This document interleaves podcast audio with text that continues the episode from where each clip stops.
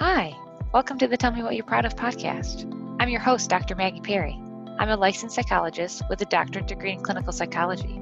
I'm also the founder of the online group therapy platform Huddle.care. I love helping people overcome anxiety, obsessive compulsive disorder, mood disorders, and stress. Please join us each week as we share real sessions with actual clients that reveal helpful techniques for effectively dealing with anxiety, OCD, mood disorders, and stress.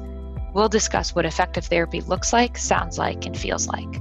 We'll follow our guests as they overcome their biggest fears and find that despite their biological vulnerabilities, they can still live a rich, full, and meaningful life. My therapeutic approach is strengths based and seeks to find and reinforce what clients do well to help them generalize those skills towards areas where they're stuck. My model for psychotherapy can be summed up as this You tell me what you're proud of, and I'll help you become effective and happy across all areas of your life. Thanks for listening, and let's get the show started.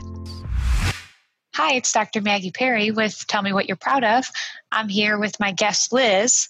Um, last week in our episode, Liz talked about her history with OCD, um, including not just right compulsions and laundry. And so today we'll kick off where she is um, in everyday life now and what's been helpful for her. So, Liz, thanks for being with me again. Can you tell me what's going on right now? Yeah, so right now I am in my house, as are many of us. Um, I have been for the last three weeks because um, California shut down a little bit early.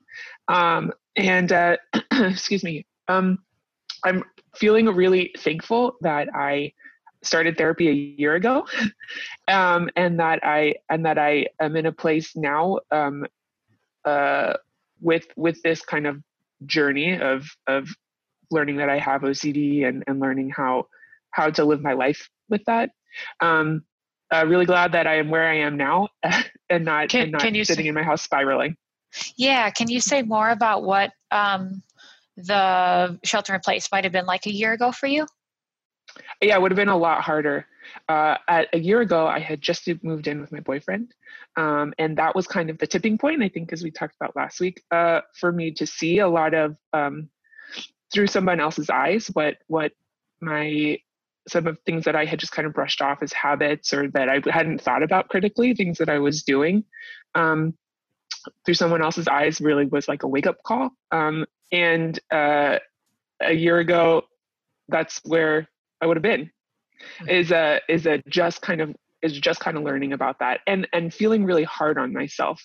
So something about this this shelter in place order that's been really it's not interesting because it's actually you know devastating in a global crisis so i don't want to make light of it but for me um, with everyone is kind of feeling stuff that i feel like i i feel all the time mm-hmm. uh, with um, uh, feeling a, a, heightened sense of responsibility for the people around you the sense of over responsibility is something that i have always uh, struggled with um, a lot of uh, c- contamination issues. Um, food and food hygiene has always been something that I've been super aware of, and so like Cloroxing groceries as, as you bring them into the house is something that a year ago would have been would have probably triggered a, a full episode of of wondering whether I was doing the right thing or not, or if I was um, if it was OCD or if it was a reasonable thing to do.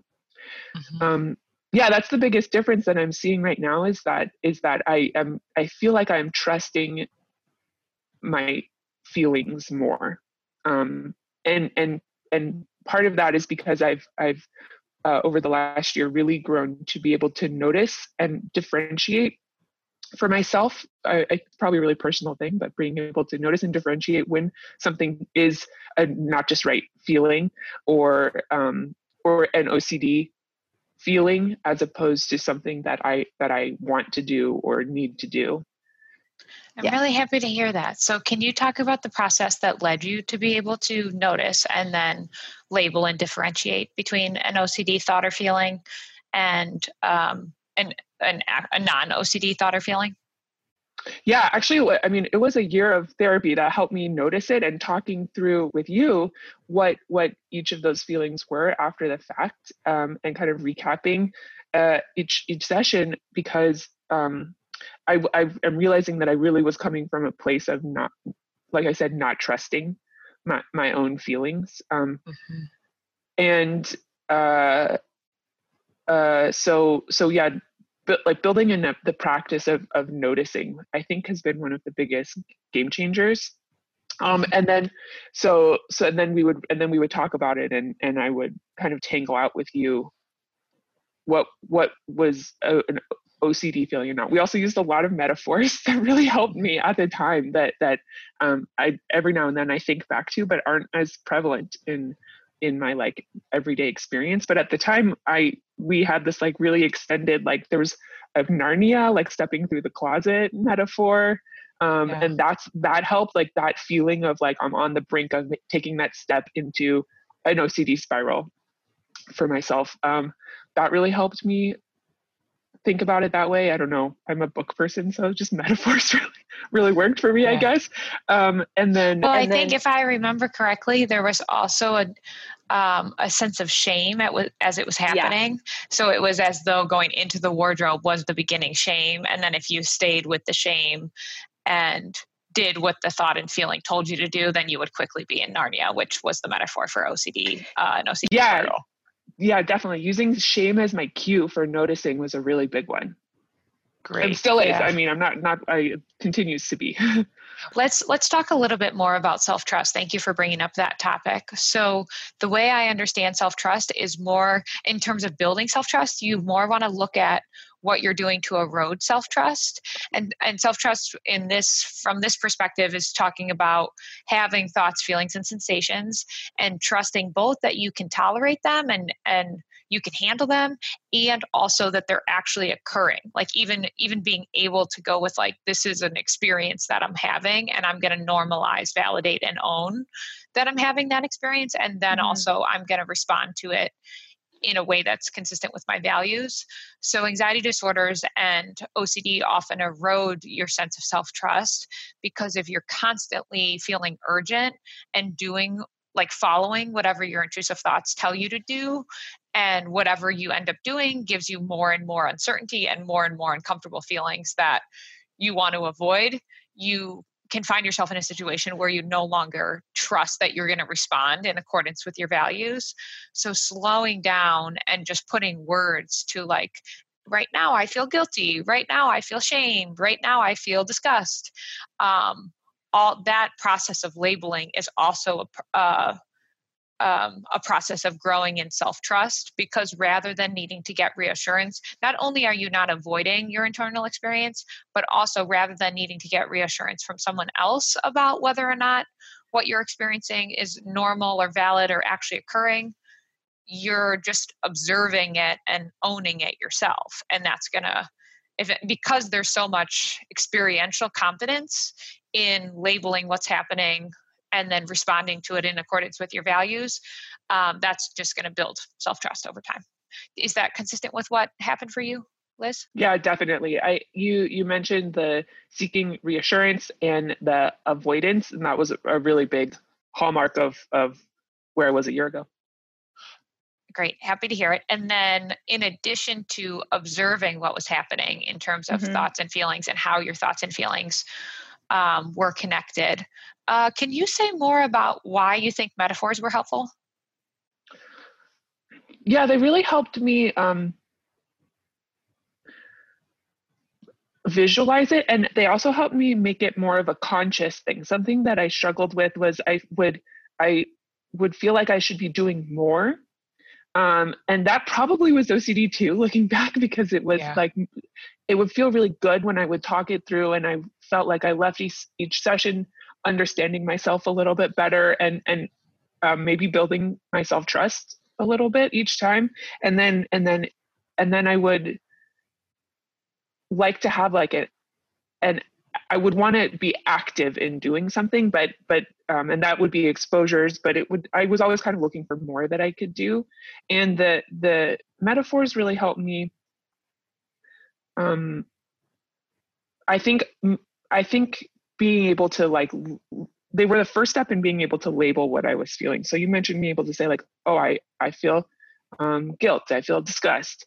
That the I I was at a point where I w- I wasn't even able to to identify those feelings because I was pushing against them so hard. I was avoiding them so hard that the metaphor was kind of like opening a door to to being able to at least acknowledge that I was having a feeling. oh, that's great. Yeah. So as you're saying now, you use the feeling of shame as a cue that you might your OCD spiral might be starting, but way back when you might not have been able to recognize that as a feeling of shame. All what you had to hold on to was like when I have this this texture of experience, it feels like I'm in the wardrobe about to jump into OCD land.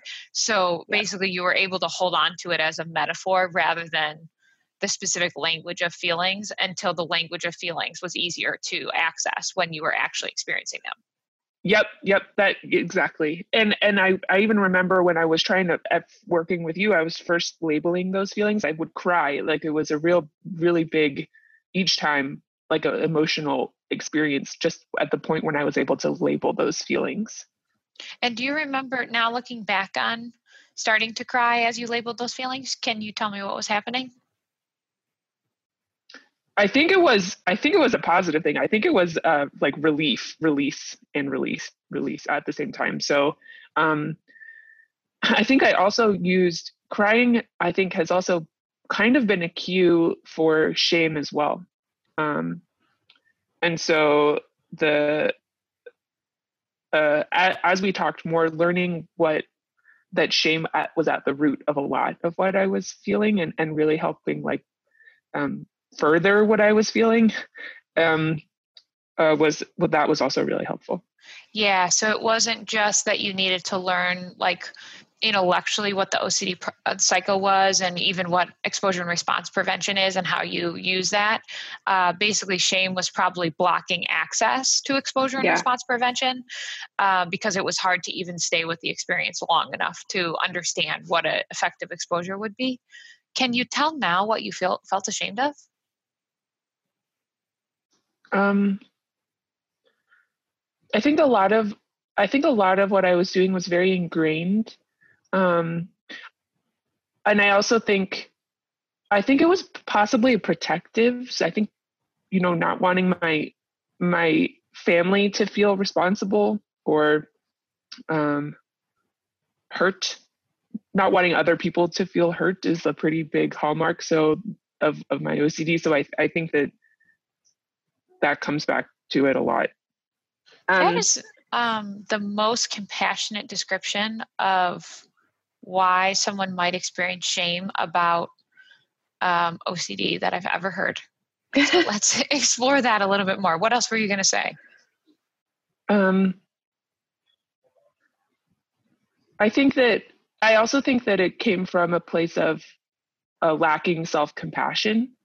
Um, oh. And uh, uh, feeling like I was not worthy of kindness is something that I remember us talking about a lot. Um, mm-hmm. And and that's getting back to what we were saying before about where I am now compared to a year ago. That is, I think, the biggest difference in um, in how in how I'm feeling. Is I feel like I've built up those reserves of self compassion to an extent that I am really thankful to be able to draw on now in a you know kind of a crazy time. Yeah. So if part of your OCD was over response, so sometimes people feel shame about OCD because the unwanted intrusive thoughts they have are actually taboo topics. So mm. they they don't understand why they're having certain thoughts and certain feelings, and they've been taught by society or their specific family, their religious beliefs, whatever, um, that like you shouldn't be thinking or feeling certain things. And so as soon as that shows up against someone's will, they're immediately going to feel shame.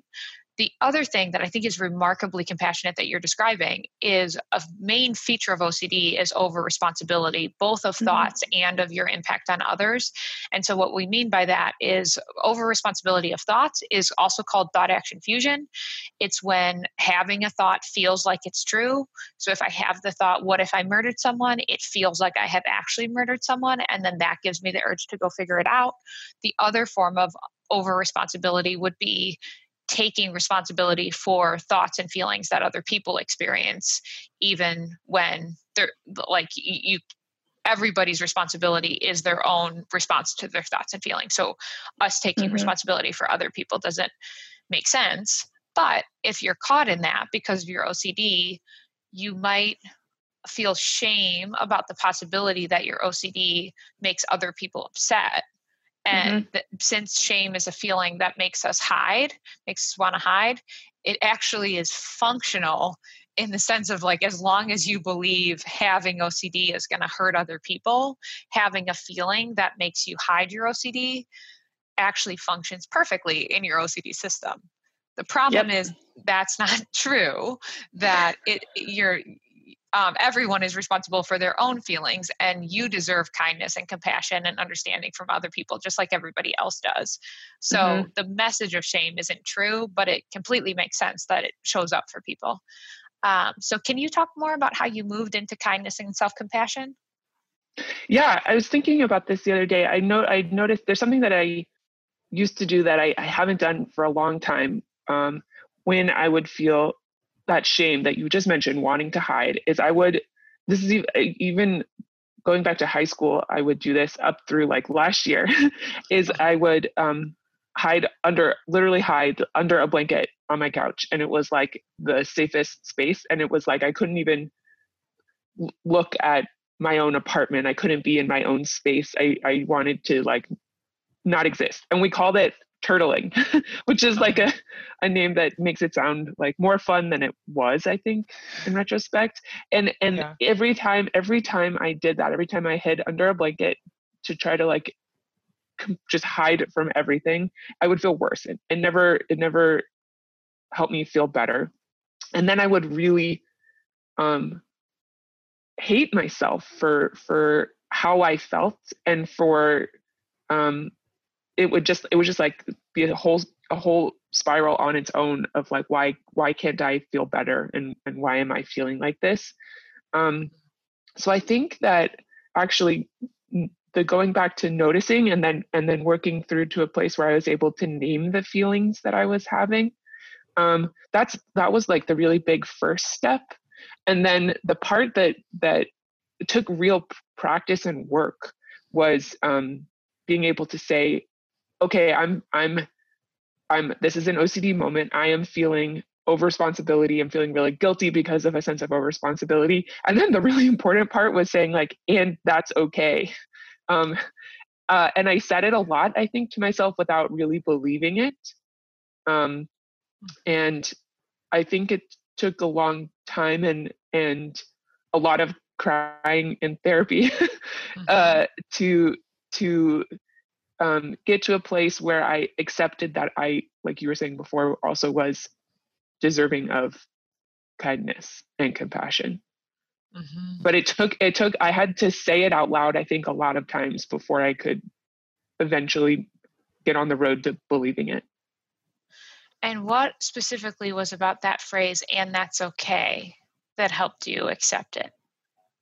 Um, because it's it's something that I would say to somebody else, it's something it's the kind of kindness i would extend to somebody else i think and it and it um naming it and saying it out loud it did i don't want to it doesn't trivialize is the wrong word but it just made it it just like threw it into perspective like that mm-hmm. that it, what i was having was a feeling and and that people have feelings and it's okay to have feelings um it just wasn't something that i believed for a really long time but i i think i think actually like saying it out loud, yeah, help help put it in perspective for me. It made it seem like less of a big deal. it sounds like it was really painful when you were turtling all those years. Um, yeah. And do you still feel pain when you look back on it? Like, how do you feel now about it? Um, I feel, yeah, it's painful, but I also, I think this was another big switch. It for a while, it did feel really painful because I felt like I had wasted a lot of time um, but I also like rationally know that I didn't, I was still doing a lot. Um, and I'm still proud of what I did, despite the fact that every weekend I would come home and turtle. I love that we're just uh-huh. using this. We've accepted this as a term. Yeah. um, yeah, I would come home and turtle, and but I was still, you know, building relationships and and building a career and um, enjoying my life as well simultaneously. It wasn't. It wasn't. It, it's not like it's a all gray area. It's not like there was like a black and a white like you know part of my life. Um, so yeah, it's painful, but I also the other part that I, I haven't I think mentioned yet was I talked about noticing and then and naming things, um, but um, being able to to frame them in a positive light is is the other part of this and so um, that's something another thing that we worked on which is being able to say um, not just that like ooh this is a feeling i'm having and, and that's okay but recognizing that moment as a learning experience or like a chance to practice um, mm-hmm. and framing that as like aha like you know here here's that chance to practice again and and um, i might not behave in a way that like is perfect that's also a very mm-hmm. that's an ocd thing right there but it might not behave in a way that's perfect but i it, that's okay too. Like you know i'm i'm having this feeling it's a chance to practice. The feeling that i'm having is okay because it's a chance to practice. And um i'll be able to look back on it positively because of that. And i when i think about turtling even the fact now that i can look back on it and understand what i was feeling and uh, really be glad that i'm not haven't done that in a while that itself is like a way to frame it more positively and think about it as a learning experience as well. All of that is so wonderful. What i'm hearing you say is in the presence of over responsibility and believing that you weren't worthy of not understanding what you were thinking and feeling and then believing that you weren't worthy of kindness and understanding for those feelings um, your shame overwhelmed you to a point where you were physically hiding and it mm-hmm. was leading at some times to self-hatred um, but i think a major strength in what you're saying is that like if we think about the three major components of the triangle of acceptance and commitment therapy we've got present moment awareness getting distance from unhelpful thoughts and feelings and then commitments to your values and so it sounds like although sometimes you really got stuck in unhelpful thoughts and feelings specifically over responsibility and shame um, at other times you were able to be present and you were able to commit to things you value and it, you have a strong identity related to things that you value including relationships and work um, mm-hmm. and so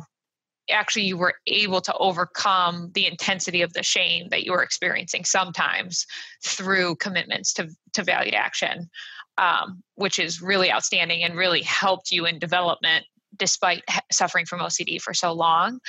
Um, I can imagine now that there's so much relief in like in the switch from um, over responsibility and shame about an experience to be able to know what's happening and treat it like an opportunity. That's a major shift away from this is a problem and it's specifically a problem with me and my character over into like not only is this not a problem but it's actually something that i'm grateful to have because I want to I want to practice and have this new relationship with myself. That's really a remarkable attitude shift um, that I really appreciate. And if you keep that up, then any other feeling also becomes an opportunity. And while you may get stuck sometimes that's really the key to like a rich full and meaningful life is if i have an uncomfortable thought or feeling I know I can handle it. And not only can I handle it, but I can shift it into an opportunity. Um, and in your case, maybe there were times where the self compassion felt warm and fuzzy, but it's also mm-hmm. just very compassionate to shift from there's something wrong with me into what used what is also what is my pain can now become my opportunity. Mm-hmm. Um, do you have other thoughts about that? Um, I was looking at the I think I talked last episode about the anxiety challenger app or or just other ways just talking about ways to like kind of to to notice those those things. And and I was scrolling through um, January and February I was using it almost every day. Um, and and and I looking back at each of those moments that I logged or that I that as they were happening or that I pre-scheduled I felt pride about them. Um, and and i remember feeling that each time i noticed and and treated each one of those opportunities as op- as an opportunity instead of as a, a shame spiral trigger uh-huh. uh, and and i felt proud each time that i logged that as well and it really it really has been a game changer to think about them in a positive way so much so that i that i can like looking at the app icon or or or at my at my journal as um, I feel that feeling still, even if I actually am finding myself needing to use it less. Um, mm-hmm. It's still there, but but um, my my I'm, I feel I'm feeling able to do it myself as I go in the moment, which is in the last month, I would say, which has been kind of a breakthrough for me as well. Yeah, it's wonderful to hear. Do you think you're actually experiencing less anxiety? Um, or you when you feel anxiety, you kind of immediately have this new attitude change to access. And so you don't even have to kind of go through the steps in the same way. Um, I think some most of the time I have access to to to that that these strategies and and these feelings of compassion and treating it like an opportunity. I wouldn't say every time. mm-hmm. um, I don't know. I, it's possible that I'm experiencing less anxiety. It's hard to untangle. I'm still working through that. Yeah, no problem. I mean, since part of what maintains the anxiety process is anxiety about anxiety, if you've yeah. had many experiences of um, responding effectively to your anxiety in a way that you have experiential confidence that you'll handle it, uh, you might, some of the triggers you used to have might just become really brief sensations or really brief intrusions. And if you're immediately, um, again, having experiential confidence, so you're saying, like, yep, that's okay, I can handle that, it doesn't become something bigger where you really mm-hmm. have to mm-hmm. access your skills. So, I mean, it sounds like your your everyday life is the same in terms of you still have to do laundry, you still have not just right triggers, you still have work, you still have relationships. So, none of the, in that sense, none of your triggers are gone but you probably have less anxiety because many things feel like you can handle them.